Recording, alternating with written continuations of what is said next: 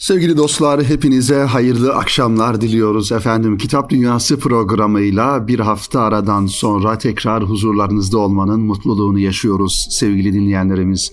Efendim Erkam Radyo'da şu an radyoları başlarında bizleri dinleyen siz kıymetli kitap dostlarını en kalbi duygularımızla ve muhabbetlerimizle selamlıyoruz. İnşallah bize ayrılan süre içerisinde bu haftada yeni bir Kitap Dünyası programıyla karşınızda olmaya gayret göstereceğiz sevgili dinleyenler. Efendim şöyle başlayalım e, izniniz olursa. Bahaddin Veled'in bir kitabının içerisinden bir bölümle Rumi yayınlarından çıkan bir kitap. Birisi sordu, İşlediğim günahlara istiğfar etsem acaba o günah benden kalkar mı? Dedim ki sen kendine nazar ederek Allah'ın o günahı affedip affetmediğini anla. Bunun manası şudur ki işlediğin günaha istiğfar ettiğin zaman eğer o eski günahı işleten o haslet gönlünden silinip gittiyse ve tekrar ona yaklaşmazsan ve onun ağırlık ve siyahlığı gönlünden çıkmışsa bil ki Allah senin günahını affetmiştir. Eğer senin gönlün o günah üzere ise ve onun ağırlık ve siyahlığı seninle olursa bil ki Allah seni affetmemiştir. Bağışlanmanın işareti gönlünün rikkat ve itaatle huzuru bulmasıdır ve gönlün günahtan nefret eder. Eğer biraz günahın perişanlığı içinde kalsa veya gönülde azıcık siyahlık kalsa Allah'ın itabının birazı seninle kalır. Bu Allah'ın seni istiğfarla bağışladığını bilmen içindir. Günahın verdiği tutkunluğu senin ruhundan kaldırdığını gördüğünde ve sana ferahlık ve rahatlık verdiğinde ve ruhundan nahoş vasıfları aldığında bil ki Allah seni affetmiştir diyor Bahaddin Veled Hazretleri Marif isimli bu güzel kitabında sevgili dinleyenlerimiz. Bir diğer kitabın içerisinden sizlere takdim edeceğimiz güzel bir bölümse şu şekilde sevgili dinleyenler. Bütün alem manaya aşıktır, aşıktır. Bununla beraber biz surete aşıkız derler. Bu hatadır. Onlar manaya aşı, aşıktırlar. Suretin onların yanında hiçbir kıymeti yoktur. Mesela bu adam kötü ahlaklıdır veya akılsızdır derler ve ondan kaçarlar.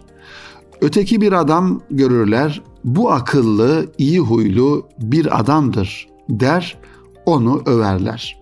Akıl ve güzel huy suret değildir, manadır. İşte bundan da görülüyor ki bütün alemin bakışı mana üzerinedir. Çünkü kötü manadan kaçıyorlar, iyi manayı seviyorlar. Ona aşık oluyorlar. Onların bu sözleri işlerine uymaz. Evet sevgili dinleyenlerimiz işte Bahaddin Veled Hazretlerinin hem Ataç yayınlarından çıkan mütercimi Ülker Anbarcıoğlu'nun tercüme ettiği kitabından ve aynı zamanda Rumi yayınlarından çıkan ve mütercimliğini Şadi Aydın Beyefendinin yapmış olduğu Marif isimli bu güzel kitabın içerisinden gönüllerimize şifa olabilecek güzel bölümler, güzel satırları sizlerle paylaştık ve yine İnkılap Yayın Evi'nden Abdülbaki Gölpınarlı'nın Seyit Burhanettin Muhakkık-ı Tirmizi isimli yine marif kitabından e, bir bölümde şu şekilde. Birisi birine ne diye başın dönmüş, ne arıyorsun, ne istiyorsun dedi. Adam, abı hayat aramaktayım diye cevap verdi. Soran, bütün bu baş dönmesi abı hayat için mi diye sordu. Adam, değmez mi yani deyince beriki değer diye cevap verdi. Bunun üzerine adam, peki dedi, senin abı hayat aramaktaki bu tembelliğin nedir? Bu tembellikten aramaya değmez manası çıkmıyor mu? Yine bu da Seyyid Burhanettin e, Muhakkık-ı Tirmizi'nin efendim Sultan Veled Hazretleri'nin Marifi e, içerisinde bize ifade edilen bir mesaj yüklü bölüm. Mütercimi ise Abdülbaki Gölpınarlı bu kitabın sevgili dinleyenler İnkılap Yayın Evi'nden çıkmış.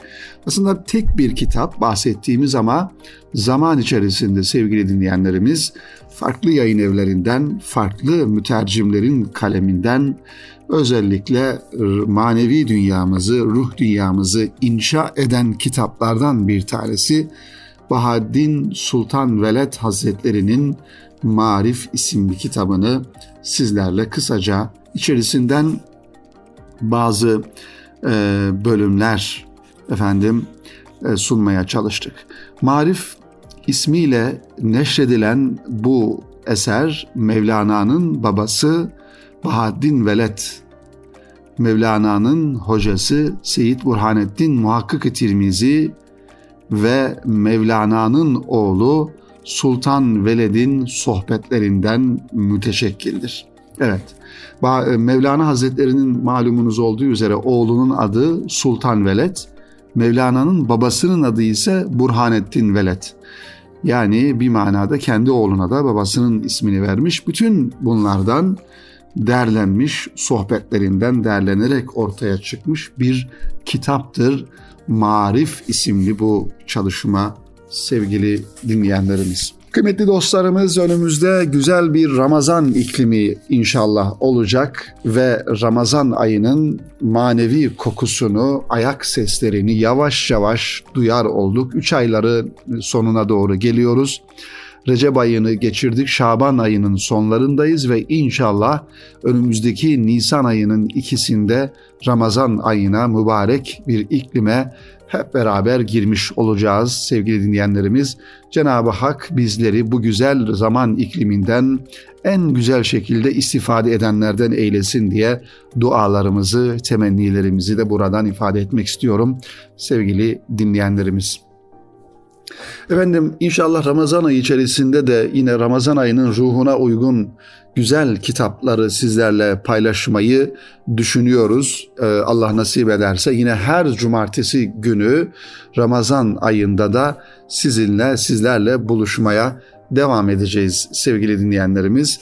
Ve beyan yayınlarından çıkan bir serinin bir kitabı olan bir Müslüman demokrasiye nasıl bakmalı isimli kitabı kısaca sizlere takdim edelim istiyorum sevgili dostlar. Yasin Aktay Beyefendinin kaleme almış olduğu ve beyan yayınlarının e, efendim bir set olarak hazırladığı güzel bir e, çalışma sevgili dinleyenlerimiz. E, bu bu çalışmayla alakalı geçtiğimiz haftalarda yine Kitap Dünyası programında sizlerle paylaşımlarda bulunmuştuk. Bir Müslümanın bakış açısını zamanımızda özellikle genç kardeşlerimizin efendim meselelere hangi zaviyeden bakmaları gerektiğini, hangi ölçülerle bakılması gerektiğini ortaya koyması açısından böyle bir seri şeklinde bir Müslüman efendim ekonomiye nasıl bakmalı, Müslüman siyasete nasıl bakmalı, Müslüman e, dünya kamuoyuna, gelişen hadiselere nasıl bakmalı, e, aileye vesaire gibi konula, konu başlıklarıyla öyle bir kitap serisi hazırlanmıştı. Bu kitapta onlardan bir tanesi. Bir Müslüman demokrasiye nasıl bakmalı diye soruyor kitabın isminde. Bir Müslüman nasıl bakmalı serisindeki kitaplar özellikle gençlerin samimi anlam arayışına belli konular ve meseleler etrafında bir bakış açısı sunma amacıyla hazırlanmıştır. Okuyucuları İslami hassasiyetler üzerinden düşünmeye ve araştırmaya sevk etmek amacındadır.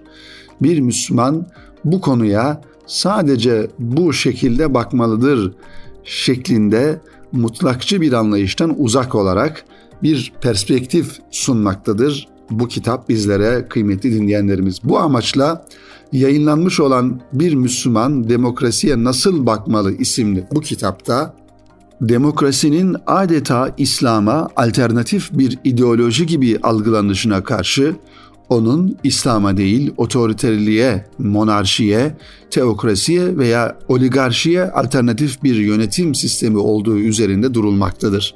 demokrasinin İslam'ın alternatifi olmadığı vurgulanmakta, İslam'ın da bütün çağlar için hatta çağlar öncesinden demokrasiye önermiş olduğu iddiası da demokrasiyi önermiş olduğu iddiası da sorgulanmaktadır. Bu çalışmada demokrasinin İslami dayanağı olarak sunulan şuranın gerçek mahiyeti tartışılmakta ve demokrasinin Allah'ın hükmüne karşı halkın hükmü anlamına gelmediği vurgulanmaktadır.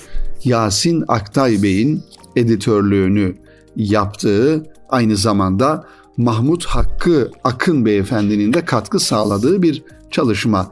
Demokrasiye dair temel sorularla başlıyor ve demokrasinin anlamı, kökenleri, diğer taraftan teokrasi, monarşi, oligarşi demokrasi İslam'a değil oligarşi, aristokrasi, monarşi ve teokrasiye alternatiftir başlığını görüyoruz.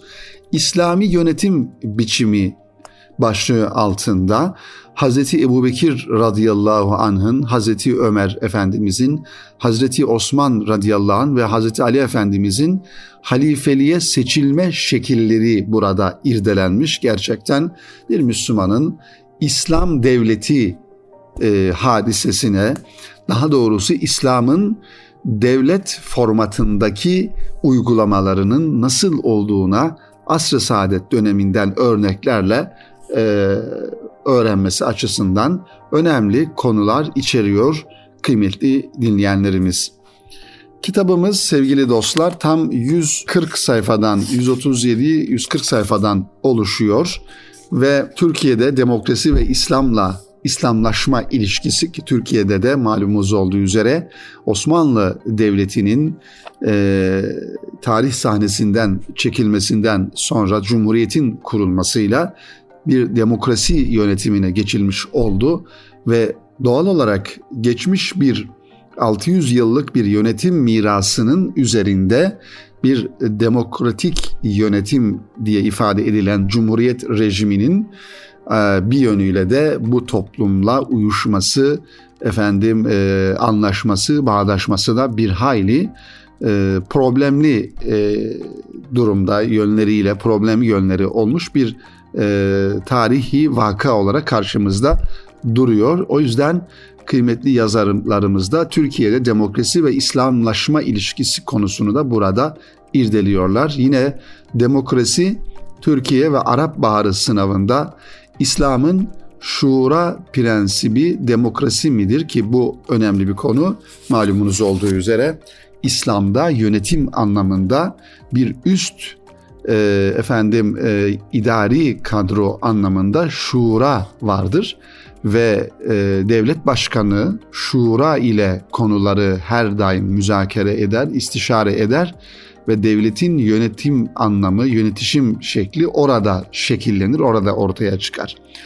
E, şuradaki insanların yani şura üyesi olan insanların da aslında bir yönüyle toplumun, o toplumun farklı kesimlerinin onayı ile, seçimi ile, iradesi ile o şuraya dahil oldukları da bir gerçektir. Efendimiz sallallahu aleyhi ve sellem zamanında da İslam devletinin belli temelleri atılmıştır. Hz. Ebu Bekir Efendimiz ve diğer Hülefai Raşidin zamanında da devletin farklı organları biraz daha netleşmiş, şekilleşmiş, şekillenmiş. E, dolayısıyla bir yönetim tarzı ortaya çıkmıştır. İslam devletleri tarih boyunca halifelik dediğimiz bir e, başta emirel müminin olarak vasfedilen, e, ifade edilen, vasıflandırılan e, idarecinin altında bir yönetim şekli ortaya çıkmıştır. Tabii e, bu kültürler ve milletlerin genel anlamdaki e, yönetim anlayışlarıyla zaman zaman e, efendim e, karşı karşıya gelinmiş. Hatta diyelim mesela padişahlık dediğimiz ya da sultanlık dediğimiz e, gibi yönetim anlayışları da bir yönüyle e, halifelikle beraber yürütülmüş belli dönemlerde. Dolayısıyla İslam tarihinin başından günümüze kadar devlet e, olma anlamında e, kat'i bir şekilde e, bir e, İslam devleti den bahsetmek belki biraz zor olabilir, tartışmalı bir konudur. Zira İslam'ın hakim olduğu bölgelerde, toplumlarda o toplumun kendi geleneği, kendi efendim idare etme anlayışı da İslam devlet idare etme anlayışıyla birbirine karışmış belli dönemlerde. Osmanlı mesela Osmanlı Devleti'nin yönetim anlayışına baktığımızda aslında bir tarafta Osmanlı Devleti'nin e, idare edicileri, padişahları, devlet başkanları e, halifelik sıfatını taşımakla beraber e, efendim e, padişahlık sıfatı var. Aynı zamanda babadan oğula geçen bir yönetim anlayışı var.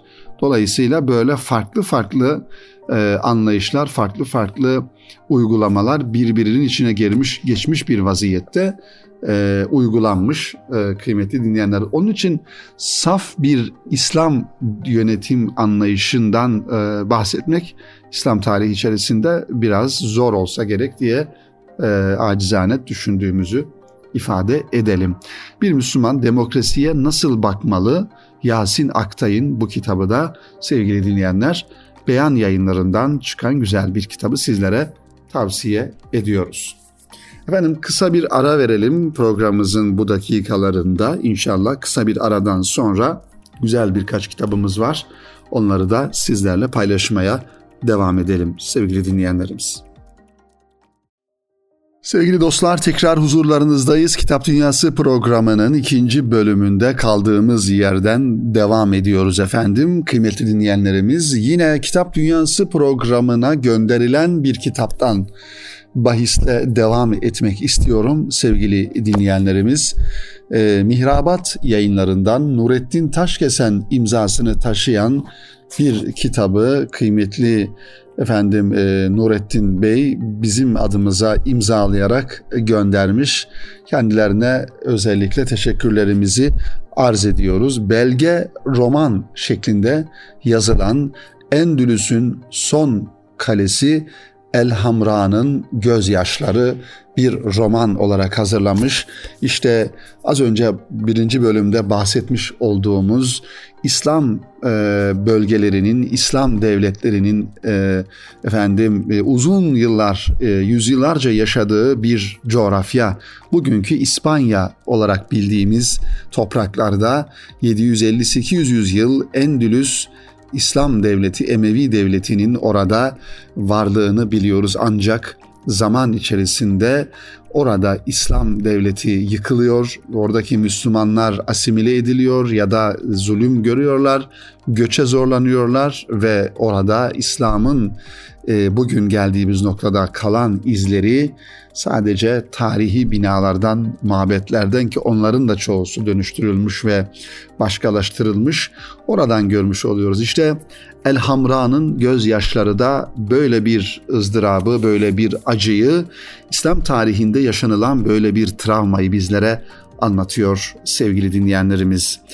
Ortaçağ Avrupa'sına ilim, sanat ve medeniyet öğreten Endülüslü Müslümanlar ne yazık ki aralarındaki kardeşliği unuttular.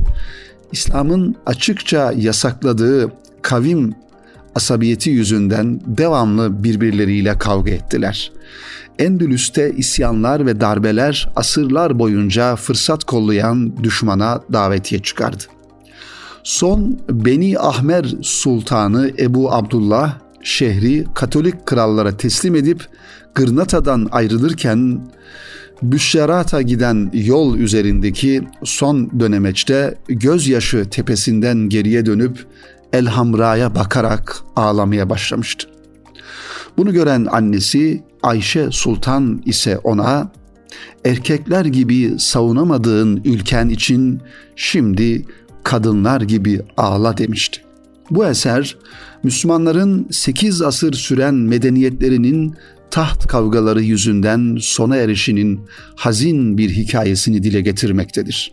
Bu arada askeri ve siyasi zafiyete rağmen Endülüs'te ortaya konan sanat ve mimarideki mükemmel eserleri de bu eserin sayfaları arasında tanıma imkanı bulacağız. Elbette bu mimari eserlerin en önemlisi Endülüs'ün son kalesi olan Elhamra'dır. Elhamra Sarayı. Bu muhteşem kale sarayın nakışları arasında belki binlerce defa tekrar edilen bir ibare yegane galip olanın sadece Allah olduğunu bütün dünyaya haykırmaktadır. Ve la galibe illallah. Bu ifade efendim Elhamra sarayının kalesinin duvarlarını süsleyen ve yüzyıllar boyunca da orada gerçek manada galip olanın kim olduğunu bize haykırmaktadır. Sevgili dinleyenler, Nurettin Taşkesen Beyefendinin bu güzel kitabını hem Endülüs'ün tarihini hem de bir İslam coğrafyasında kavim asabiyet kavgasının neticesinde nelerin kaybedildiğini, kaybedilebileceğini yani bir ülkede orada yaşayan insanların etnik gruplarıyla, ırklarıyla, efendim meşrepleriyle e, bu zaviyeden meselelere bakarak aslında nasıl büyük tehlikeler insanı, milleti, devleti beklediğini de bu örnekten görmek gerekiyor. Onun için biz Müslümanlar olarak sevgili dinleyenlerimiz Müslümanlar olarak öncelikli olarak bütün Müslümanları kendi kardeşimiz olarak görmek durumundayız. Eğer iman etmiş ise Allah'a ve onun Resulüne inanmışsa bütün Müslümanlar bizim kardeşimizdir. Bu gözle bakmalıyız. Eğer inanmamışsa onlar da onlar da onların da inanması için, onların da İslam dairesi içerisine girmesi için biz dua etmeliyiz. Bu şekilde e, düşünmek durumundayız kıymetli dinleyenlerimiz. Evet bu kitabı da sizlere tavsiye ediyoruz. Nurettin Taşkesen'in Elhamra'nın Gözyaşları Mihrabat yayınlarından Endülüs'ün Son Kalesi. Sevgili dostlar yeni bir kitap Erkam yayınlarının Ser Kitap markasıyla çıkan Şefika Kaya Meriç hanımefendinin kaleme almış olduğu yeni çıkan bir kitap. İnsanlığa sorulacak tek soru üst başlığı ile nereye bu gidiş ismini taşıyor bu kitap. Kur'an-ı Kerim'deki Rabbimizin fe eyne tezhebun ayeti kerimeden mülhem kitabına böyle bir isim koymuş. Yazar nereye bu gidiş sorgusunu bize soruyor sevgili dinleyenlerimiz. Evet kitabın e, baktığımızda şöyle 230 sayfadan oluşuyor ve farklı konulardan 3 ana bölümden oluştuğunu görüyoruz. Nereye bu gidiş başlığı altında yazıların olduğunu, kalbimiz boş gitmesin, çağlar boyu şehadet aşkı, nefis mücadelesi insanın kendisini tanıması ile başlar. İslam hem ruhun hem de bedenin fıtratını korur. Rahman'ın has kulları kimlerdir gibi yazıları görüyoruz ve nereye bu gidiş yazısı da burada kendisine yer buluyor. İkinci bölümde geçti ömrüm bir ah ile e, bir ağacın altında gölgelenip her an gidecekmiş gibi ve ölüm var, ölümden ölüme fark var diyor yazar. Ee, Allah'a kul olma şerefi, gönül sohbet ister ve dahi muhabbet e, başlıklı bir yazıyı görüyoruz. Göç, geçti ömrüm bir ah ile başlığı altında. Üçüncü bölümde ise yine bir hasreti dillendirme, Peygamber Efendimiz'e sallallahu aleyhi ve selleme bir hasreti dillendirme anlamında hasretinle yandı gönlüm başlığı altında alan sensin veren sensin diyor ya hani Hüdayi Hazretleri nemiz var senden başka bu başlığı görüyoruz. Sözün mesuliyeti efendim e, manevi tekamül için 11 esas e, gibi konular bu kitabın sayfaları arasında kendisine yer buluyor sevgili dinleyenlerimiz. Evet şöyle birkaç paragrafı kitabın içerisinden sizinle paylaşalım. Hem kitabı biraz daha yakından anlayabilmemiz için sevgili dinleyenlerimiz.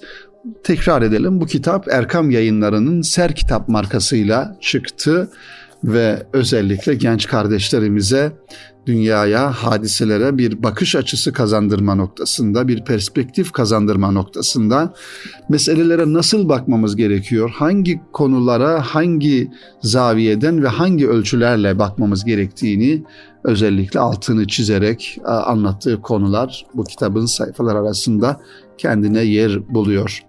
Bir ağacın göl- gölgesinde ya da bir ağacın altında gölgelenip sonra yoluna devam eden bir yolcu edası ile bakmamız gereken bir dünya birçoğumuzun ana gayesi haline gelebiliyor ve belki de ebedi hüsranımıza vesile olabiliyor. Müslümanın hayatının iki ana yol göstericisi ve rehberi olan Kur'an ve Peygamber Efendimiz sallallahu aleyhi ve sellemin sünneti seniyyesi hadiselere nasıl bakmamız gerektiğini en sarih bir şekilde ortaya koymaktadır. Dünya yaratılalı beri binlerce yıl geçmiştir. Ancak dünyanın asıl unsuru olan insan varlık aleminin başında da insandı, bugün de insan. Dolayısıyla insana ait ne kadar zaaf, isyan ve günah var ise tarihin her safhasında var ola gelmiştir. Bugün azınlıkta haddi aşan bugün azgınlıkta haddi aşan insan aslında tarihte de aynı azgınlık belasına müptela olmuş, Rabbini unutmuş ve çoğu defa isyan bataklığına saplanmıştır. Bu yoldan çıkma sahnelerini, bu yoldan çıkma sahnelerini en güzel bir şekilde bize haber veren Kur'an ayetleri, hadiseleri çok güzel bir şekilde tasvirle anlatmıştır. Nuh Aleyhisselam'ın kavminin yaşadığı Nuh tufanı, Lut Aleyhisselam'ın kavminin muhatap olduğu helak, Semud kavminin düçar olduğu felaketler insanlık hafızasında ibret tabloları olarak kalmaya devam edecektir. Yaşadığımız sözde modern dünyada da aynı kendini bilmezlik ve aynı sorumsuzluk devam etmektedir diyor yazar. İnsanlık beşeri akılla her işin üstesinden geleceği vehmine kapılarak adeta Rabbine meydan okuma gibi bir isyan uçurumuna düşmek üzeredir. İnsan aklı ilahi kaideleri ve fıtri gerçekleri inkara yeltendiği andan itibaren Allah'ın hududunu çiğnemiş ve kulluk sınırları dışına çıkmış oluyor. Dolayısıyla bugünün insanının insanına sorulabilecek en hayati soru bu gidişin nereye olduğudur. Hakkın insanın sınırlı gücü karşısında inkar edildiği, zayıfın haklı olsa da ezildiği, güçlü olanların güçsüz olanları her dönem sömürdüğü bir dünyada sorulması gereken tek bir soru var. Nereye bu gidiş? Aklın, vicdanın, merhametin, hak ve insanlık değerlerinin kendi doyumsuz heveslerine kurban edildiği, adeta kendi putlarını kendi elleriyle yapıp acıkınca da yedikleri bir anlayışla dünyanın egemen aklı çok komik ve dramatik bir duruma düşüyor da bu halinden haberi dahi olmuyor. Evet, yazar soruyor, nereye bu gidiş? İnsanlık aklı bu aymaz gidişin farkında olmalı ve kendi felaketini hazırlamaktan vazgeçmelidir. Aklı selim olarak ilahi vahyin muhatabı olan biz müminler insanlık aleminin vicdanı olmalı ve hakikati söylemekle kendimizi mesul görmeliyiz. İşte bu kitapta bulunan yazıların varmak istediği ortak netice bu soruyu sorarak insanlık aleminin gidişatının doğru bir istikamette olmadığına dikkat çekmektedir diyor sevgili dinleyenlerimiz yazar Şefika Kaya Meriç kitabının ön sözünde. Umarız bir manada bizlere de bir çeki düzen vermeye vesile olur ve hem kendimizin ferdi anlamdaki hayatımızın hem de etrafımızın, insanlığın gidişatından bir kaygı duyarak bir sorgulama yapmamıza vesile olur diye düşünüyoruz sevgili dinleyenler. Zira insan hayatının her döneminde gidişatının nereye gittiğini, neticesinin nereye var, varacağını sorgulamalı ve varsa gidişatında bir yanlış onlara bir manada çeki düzen vermeli, onları düzeltmeli diye düşünüyoruz.